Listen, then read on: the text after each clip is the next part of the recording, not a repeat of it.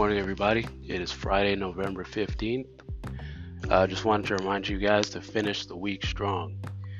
Finish it off as if it's the first week and the last week of your life. Get up, get after it.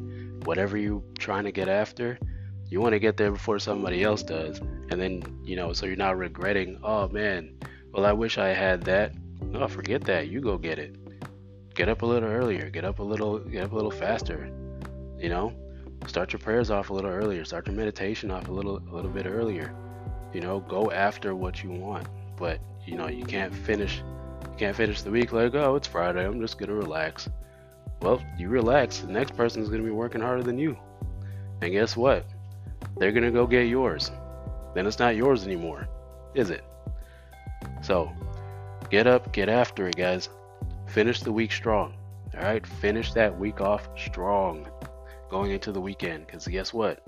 You've got more weekends and more weeks ahead of you. Got more Mondays and got more Fridays, and the ones in between. Can't psych off from Monday to Friday, guys. Go get after yours. Have a good one.